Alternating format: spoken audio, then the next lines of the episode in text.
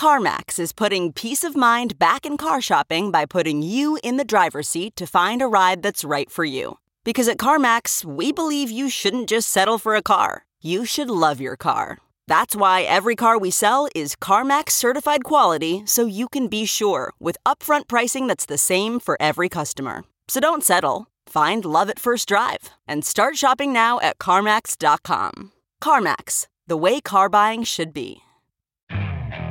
Okay, picture this. It's Friday afternoon when a thought hits you. I can spend another weekend doing the same old whatever, or I can hop into my all new Hyundai Santa Fe and hit the road. With available HTRAC, all wheel drive, and three row seating, my whole family can head deep into the wild. Conquer the weekend in the all new Hyundai Santa Fe. Visit HyundaiUSA.com or call 562 for more details. Hyundai, there's joy in every journey.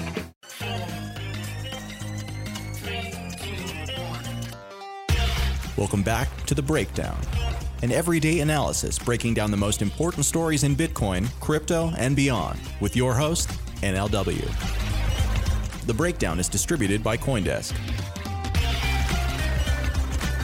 Welcome back to the breakdown. It is Wednesday, March 25th, and last night news broke that a huge stimulus package had been reached in principle agreement between the White House and lawmakers. It is set to provide some $2 trillion to individual citizens affected by the coronavirus in the form of $1,200 checks, as well as, of course, a huge amount of corporate support and bailouts that make the $1,200 look tiny in comparison. I don't know if the government expected a chorus of cheers or pats on the back, but it is not what they're getting. I don't know anyone who is happy about this from a regular citizen's perspective. Looking across the crypto scene, you have Meltem Demirors from CoinShares writing multi tweet threads that end in If I seem like I'm angry, it's because I am. I'm in my mid 30s and my government is selling my future to bail out their buddies who run banks, hedge funds, airlines, cruise lines, casinos, and donate to their campaigns. It's a load of horseshit. Pomp says, so let me get this straight. The government shut down small business and forced record levels of unemployment in a matter of weeks, but Wall Street gets the majority of the aid. Average person gets $1,200 and still has to pay all their bills on time. What a joke. These are dyed in the wool capitalists. These are investors through and through. And this is radicalizing even them.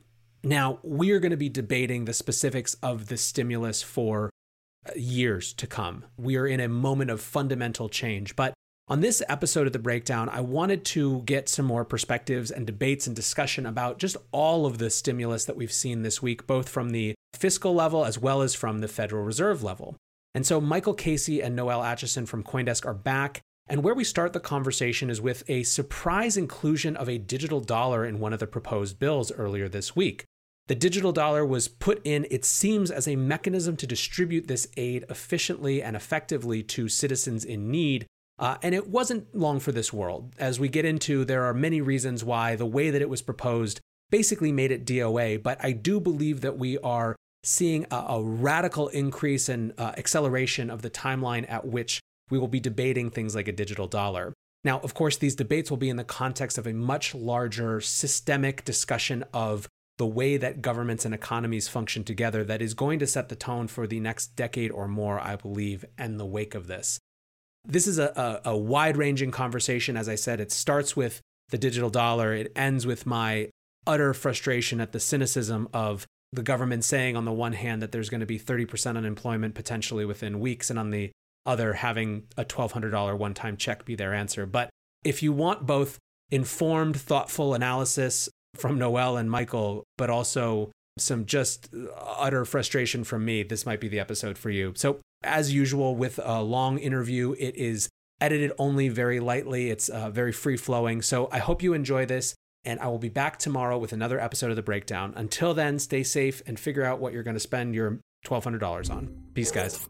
All right, everyone, welcome back. I am joined again by Michael Casey and Noelle Acheson. Thanks for being here, guys. Nice to be here. Hey, thanks for having us, Nathaniel this week has been phenomenal and unthinkable. Uh, you know, every week is less thinkable than the week previous, it seems. And this week, you know, as we're actually seeing this incredible stimulus package come to fruition, it is fundamentally calling into question a number of relationships that we have historically understood as just fixed and permanent in terms of citizens vis-a-vis their banks and vis-a-vis the Federal Reserve and vis-a-vis the Federal Reserve to the stock market and all of these things seem up for grabs in this moment of crisis. And so where we want to start the conversation today is around a very unexpected moment on Monday when Nancy Pelosi's stimulus bill had a digital dollar introduced within it. And the idea of this digital dollar was that it would be a mechanism to distribute stimulus funds directly to the citizens who are going to get them. And this actually didn't last long. It was only about 24 hours before this thing was ripped out. And there was a huge variety of, of outcries that I think we're going to get into a little bit about this. But the idea that the, a digital dollar might be a mechanism as part of the stimulus was something that I don't think a lot of people saw coming. In fact, as we speak and as we record this, although it moved away from the ultimate stimulus bill, it did get reintroduced by Sherrod Brown as a separate independent bill, which is floating somewhere off in the ether right now. So it's still very up in the air, but I, I think that it has accelerated the conversation around what uh, digitization of the dollar and, and the relationship between regular citizens and the Fed might be. So this was a different problem that a digital dollar was trying to solve than we've previously spoken about. Actually, Michael, this is something you've been tracking for a while. Maybe you could just give us a sense of how this digital dollar was different, maybe than the digital dollar we were talking about three weeks ago or four weeks ago. For those of us who have been sort of covering the crypto world and the, and the you know, digital currency world for sort of five or six years now, to have suddenly have seen this thing land in a public forum like that, in the context of, of, of a you know a bill that was like as important as this, it was just stunning. There will be a before and after of this moment, even though you know whether or not this thing gets killed or not, it is now part of the public debate, and that is a critical thing. We have to also line that up against what China's doing. You've got China taking its digital dollar. Now this thing's out there, but you're absolutely right. This is not to be thought of as a Fed coin. I think right as something that is necessarily going to be the digitization of the dollar itself. I think it needs to be thought of, at least for now, because it will evolve if it goes forward at all, as a mechanism for distributing essential emergency fiscal stimulus funds in a very targeted way. And I think that this actually dovetails with some of the projects that were that emerged, you know, maybe three or four years ago, early conversations around how the technology that Bitcoin had introduced could be taken on board by governments. There was a, there's a project called GovCoin that I think is still vaguely alive in, in the UK that was about welfare distribution. And it was all about, okay, how could we use this as a much better way to avoid middlemen, have better control over where the funds are going? It's actually much more of a sort of control mechanism than it is uh, a freedom of, of, access thing, possibly antithesis in certain respects to a kind of a more libertarian view of, of currencies. But the point was, this is a much better effective way to deliver value to the recipients. And I think that's kind of where the thinking is here. It, it, goes in a little bit to what, you know, Rashida Tlaib's, what seems like a crazy idea of the trillion dollar coin. Bitcoin is hated. I think it's not as crazy as people think it is. It's just a way to sort of put funds in the hands of the government, can then be distributed effectively. We're in a crisis mode. The money has to get out quickly. That's kind of where I think the thinking around this digital dollar actually was. So, I mean, to use crypto terms, this is an airdrop mechanism, right? It's a mechanism to distribute that money quickly to tons of people. Now, one of the parts of the proposal that was in that original bill was that every citizen would get a Fed account. They called it a Fed account, all one word.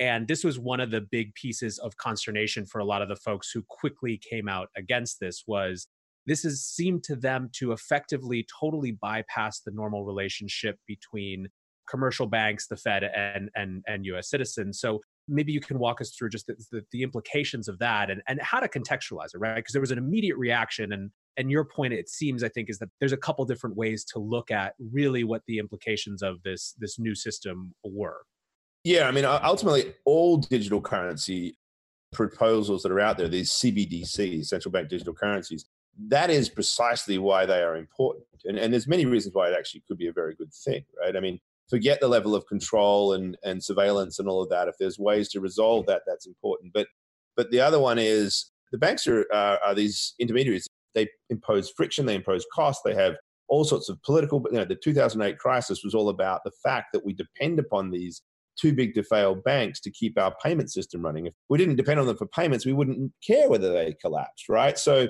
removing banks from the system isn't necessarily a bad thing. It just raises all these other concerns about is the government surveilling me and, and, and so forth. my sense is that whole structure was badly worded. I mean, I mean, I, I don't know why it needed to be called a, a, a Fed account. I think that was just totally leaping the gun because regardless of whether or not you know we think it would be good to bypass banks in payment systems i actually do think it would be the act of getting there is so so so disruptive to the the banking system which we unfortunately still depend upon that the transition would be would be uh, would be horrible. I mean, you'd have a run on the banks and, and everything else, right? And that, and those, as much as that might eventually be a good thing, happening fast would undermine everything else. So uh, I, I'm surprised that they even. I mean, it really should be a direct account to the federal government, not a direct account to the Federal Reserve. That's where I would have thought those funds were being distributed from, which means the relationship that I'm having is with my government not with this other amorphous thing, which is the which is the central bank, which is the monetary authority. It's a very different relationship. But by calling it a Federal Reserve account, it really was leapfrogging to this more radical idea of the future. Yeah, so it almost made it DOA. It's like the type of debate that maybe there's a good debate to be had, but in this context, when the idea theoretically is that you're looking for a fast solution that we can all kind of get on board with, it's unlikely. The, the implications just seem too uh, too great to even dive into. You know, and so yeah, I would imagine that the Federal Reserve had a hand in killing that, right? Yeah, yeah.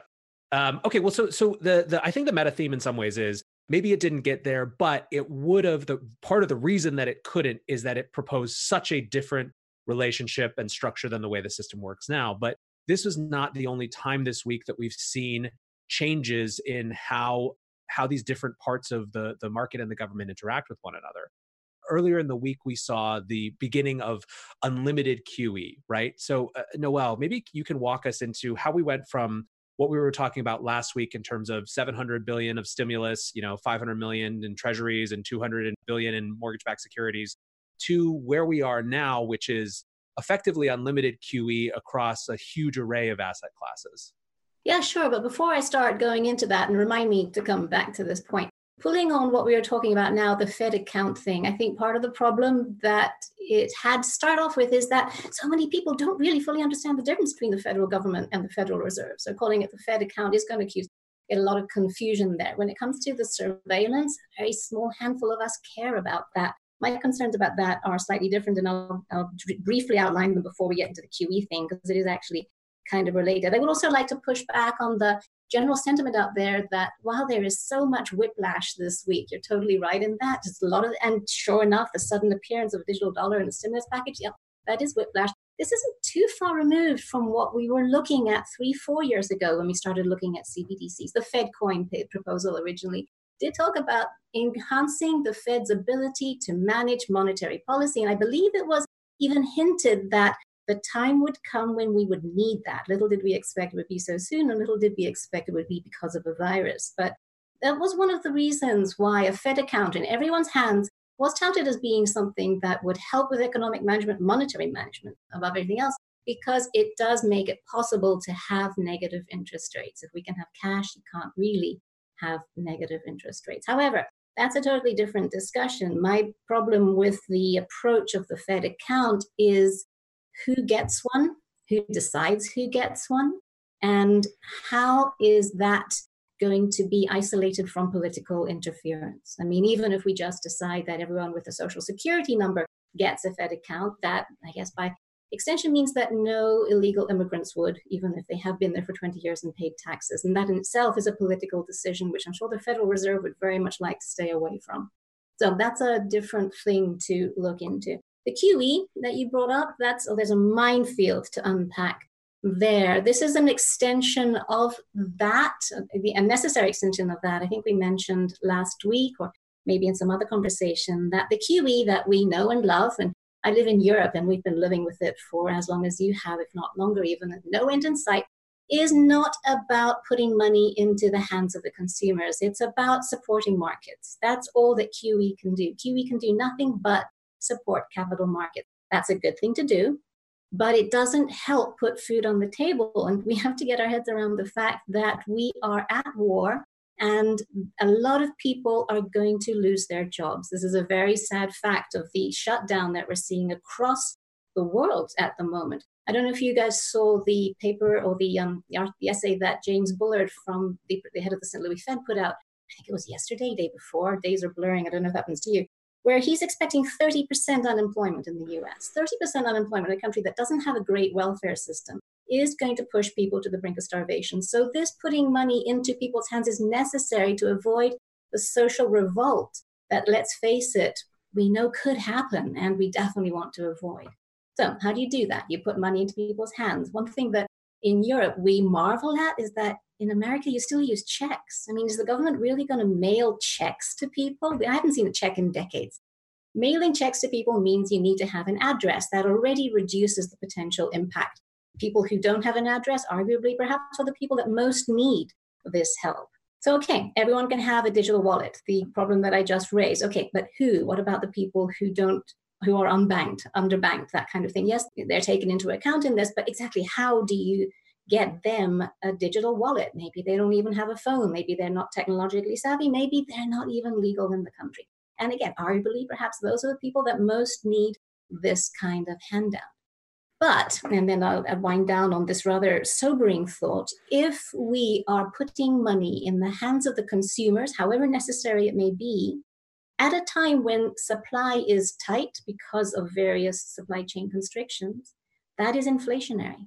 That is inflationary at a time that the government has, that the Federal Reserve has no tools with which to combat that. I'm not so sure that it is at this stage inflationary, Noelle. Um, you know, I, I think that this is there's also a massive demand shock underway, right? I mean, we, we know that it began with the supply constraints, but all of those conferences that have been shut down, all of those travel orders that have been shut down, all of that's a massive demand constraint, right? So the excess supply of money is going to be meeting a kind of a shutdown in demand as well. Without that demand, then the inflationary impact doesn't happen. Where I think the inflation comes is down the road, right? I think I'm not saying that they're not inflationary risks in this. What it does to faith in the entire system itself such that when demand does come back and the Fed is suddenly sitting there with a massive balance sheet of everything, it owns it owns America, right? It now is sitting on all of that all of that credit risk, and its independence has been challenged by the fact that it's been buying up everything. That then is where we move into what I call my sort of Argentinization of America, and that's a scary thought.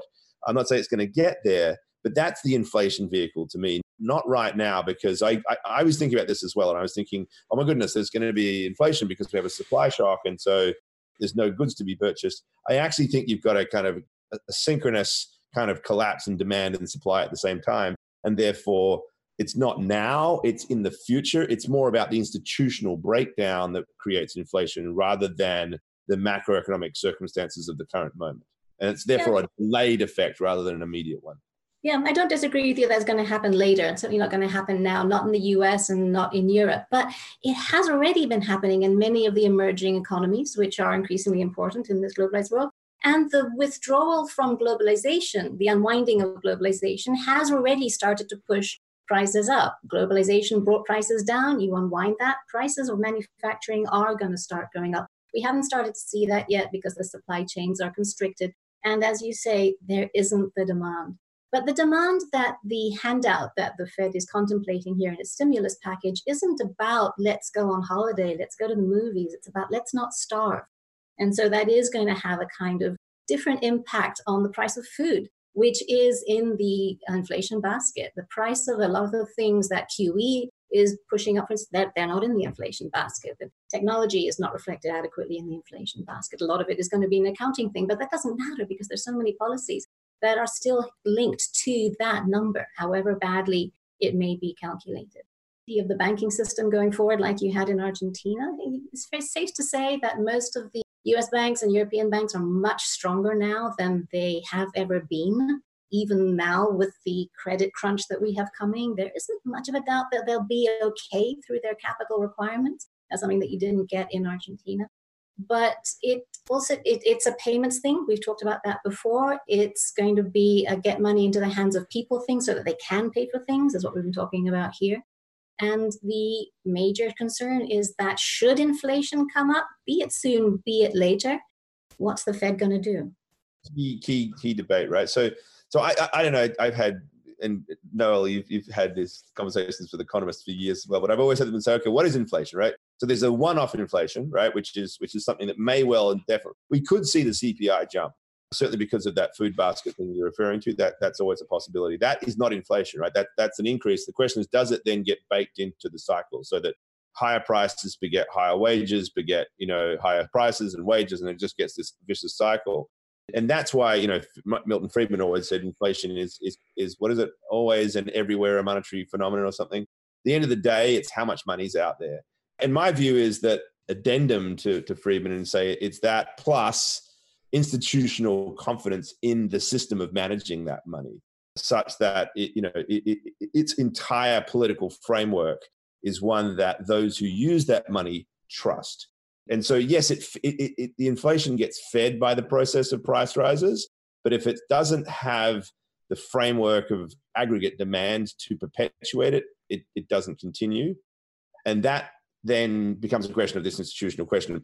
Where I'm really worried is, is as much as I, I agree the banks are in much better shape than they were, I'm not sure that's even the question right now. I actually think the real question is is the institutional framework of the federal government's management of its money. And by that, I mean both the Federal Reserve and the, the, the federal government itself, the entire American structure for managing the dollar.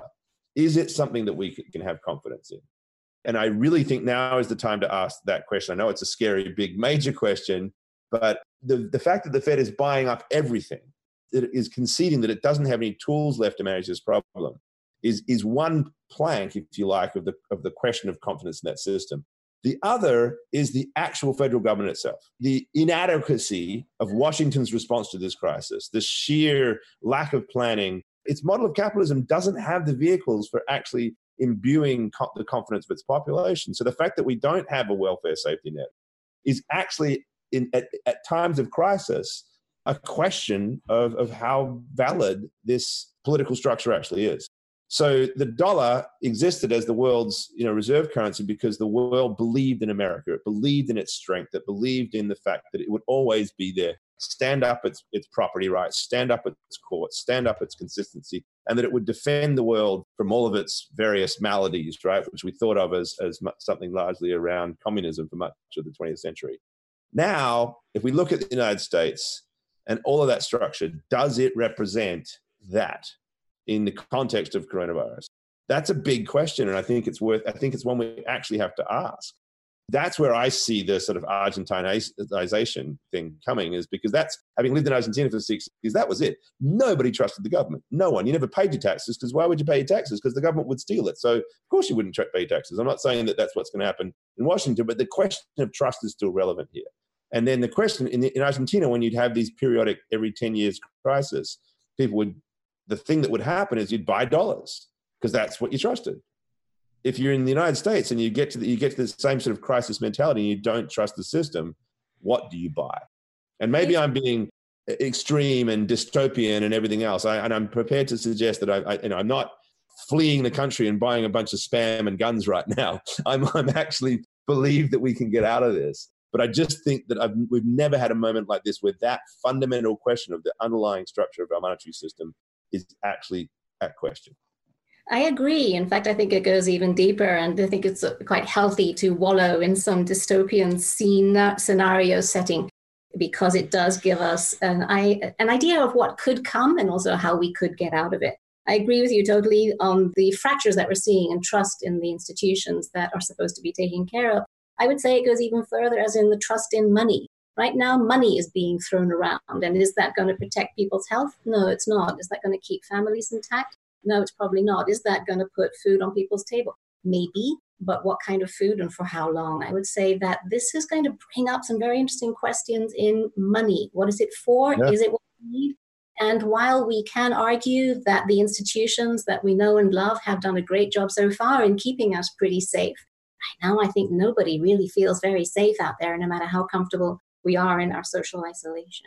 So the questions are going to go very, very deep, and the answers that we're going to come up with are going to be troubling. They're going to cause turmoil, no doubt. But let's face it, this is something that those of us have the, that have been looking at the cryptocurrency sector for a while have been wrestling with for a while. What does an alternative look like?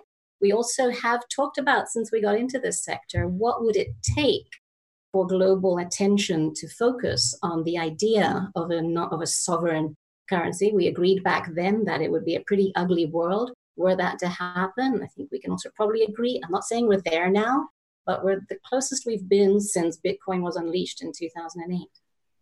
I do hope that we actually have a chance to, to, to think about what money actually is out of this, right? Because I think that's ultimately it. Um, and that's where it gets really interesting and potentially very hopeful because you know we can start to think about money differently. The idea that money is something that we accumulate, in some respects, you know, virtue signal my power, my strength, as opposed to what it, what I always think money is is a tool.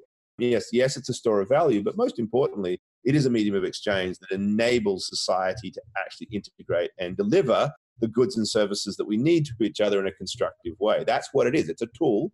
And right now, it is not functioning in that tool because what does society society doesn't need money society needs food society has always needed food but we've outside of crisis we think we need money right so it's almost like the mindset about what money's purpose is it's a mind sharing, it's an imagined mechanism for how we distribute uh, our debts and, and our debits and credits around society. So if we can actually get to a world where we can go, hang on, what do we actually need now? We need systems of value exchange. We need systems of trusted value exchange that, that have to function in a modern digital economy in a decentralized architecture where the governance is very different from what we currently have in nation states. Then we get into cryptocurrency. Then we're like, that's why it exists. So I find this a really kind of potentially hopeful discussion. It's just that like society is not there, right? I mean, we, we've, we've built this sort of mythical notion of money. We've raised it to this level of, of obsession. And now's the time to go, actually, you know, what do we care about? What are we trying to achieve? Okay, so society is not there yet, definitely. But you know, a month ago we would have said society would never shut down. It would never order everyone to stay home. And man, did that happen fast. As I'm talking to you from Spain, where we've been in mandatory lockdown now for a week and a half. I mean, literally, the police will stop you if you go outside. It is like that serious. We thought that was totally unimaginable. In uh, the ideology that you mentioned as well, that, and you talk about whiplash, ideology is swinging all over the place. We had Boris Johnson in the UK proposed some issues that Corbyn, who's left of left, was excoriated for just a few months ago. The exact same things, if not more so. We also have, drawing back to QE, we also have what is almost the Federal Reserve buying the debt, buying bonds of heavily leveraged private corporations. We have what's tantamount to the nationalization of the bond market. Again, ideologically, that would have been unthinkable a month ago. In February of 2010, the Onion put out an article called US Economy Grinds to Halt as Nation Realizes Money Just a Symbolic Mutually Shared Illusion. So, of course, the Onion got there first. I, I, tweeted out the other day this changes everything or this changes nothing. What do you think? And I got like 100 million responses, right? Because pur- purposefully didn't have any in between. And I am firmly in the everything camp. I don't think that a single person on this planet is going to come out of this crisis with a higher opinion of government than they had uh, three months ago in any part of the world. Now they may be glad that they had a particularly, you know, good light in the dark. I think New Yorkers are are feeling happy to have Cuomo in office right now, as a for example. But they still had the chance to watch this. You know, Noelle, you said that a month ago we couldn't have imagined lockdown. Well, we certainly could have because hundreds of millions of people in the supply chain capital of the world were in lockdown or just coming out of it. And we chose to ignore it. And media chose to ignore it and focus on whether Silicon Valley was being silly about handshakes and the entire US leadership on both sides of the aisle chose to ignore it and just hope that somehow American exceptionalism extended to airborne viruses. Like, this is just a, an absurdity. And the anger that people are feeling right now, I mean, I can barely hold my tongue even having this conversation with you guys about the root baseless cynicism 30% unemployment and a $1,200 check. Are you kidding me? are you kidding? Where in America is a $1,200 check going to get you more than one trip to the grocery store and rent? In most places, it's not going to get you even close to that. It's unfathomable, right? And it is, I believe, to your point, uh, both of your points, going to call into question everything that we think. And the question is just how we orient that conversation because the, the, the thing that's so difficult in these times of radical upheaval is that what comes into those vacuums isn't nuance and complexity and all this sort of stuff. It's political memes and overreactions. And and, and i don't know how to address that but i hope at least that there's the, the, the conversations like one of the things that's nice i think for everyone who's been in this bitcoin and crypto space for a while is that these are theoreticals that are now becoming real but at least we have some context to have that conversation you know and it's it's now i guess it's a matter of inviting the rest of the world into that and uh, and seeing where we land. Yeah, I totally agree. And this is not something that anyone who works in the sector is happy about. We would really, really rather not have gotten to this point at this stage so fast and have so many people really suffering out there. And we all know it's going to get worse as well. So this isn't something that we're happy about, but it's here and it's going to change everything. I am definitely in that camp. It's going to change more than just finance. As Michael said, we need food it's not that we need money, we need food. I would add, we also need each other. That's one thing that this crisis is teaching us. We actually need each other. And I think the kind of society we emerge into is going to perhaps be scary for most, but at the same time, we're going to have different priorities. I imagine that's something I'm looking forward to seeing.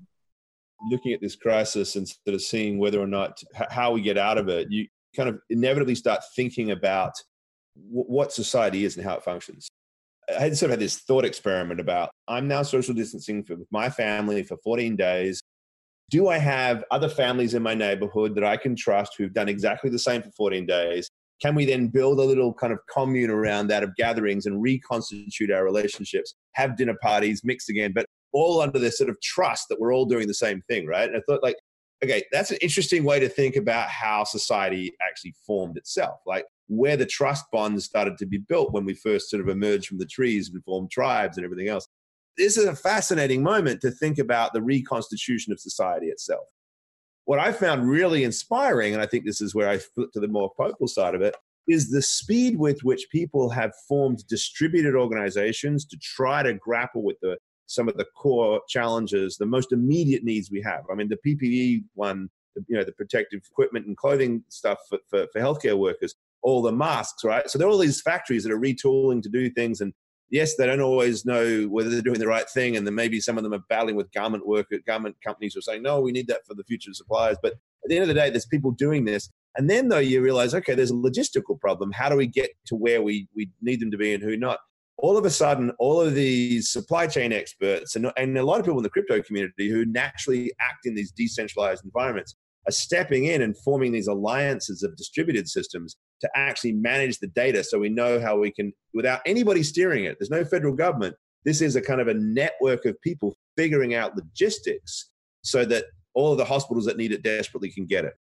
This is what's interesting in some respects. We know that the centralized structure of control of this mechanism, of the distribution of, of emergency needs and foods, is incredibly inefficient in this environment because it doesn't have the vision. It, it, can't, it can't actually be there, and it has all that bureaucracy in the middle of it. But we're now sort of flattening it all and figuring out how we're going to do it through the system. Will it happen fast enough?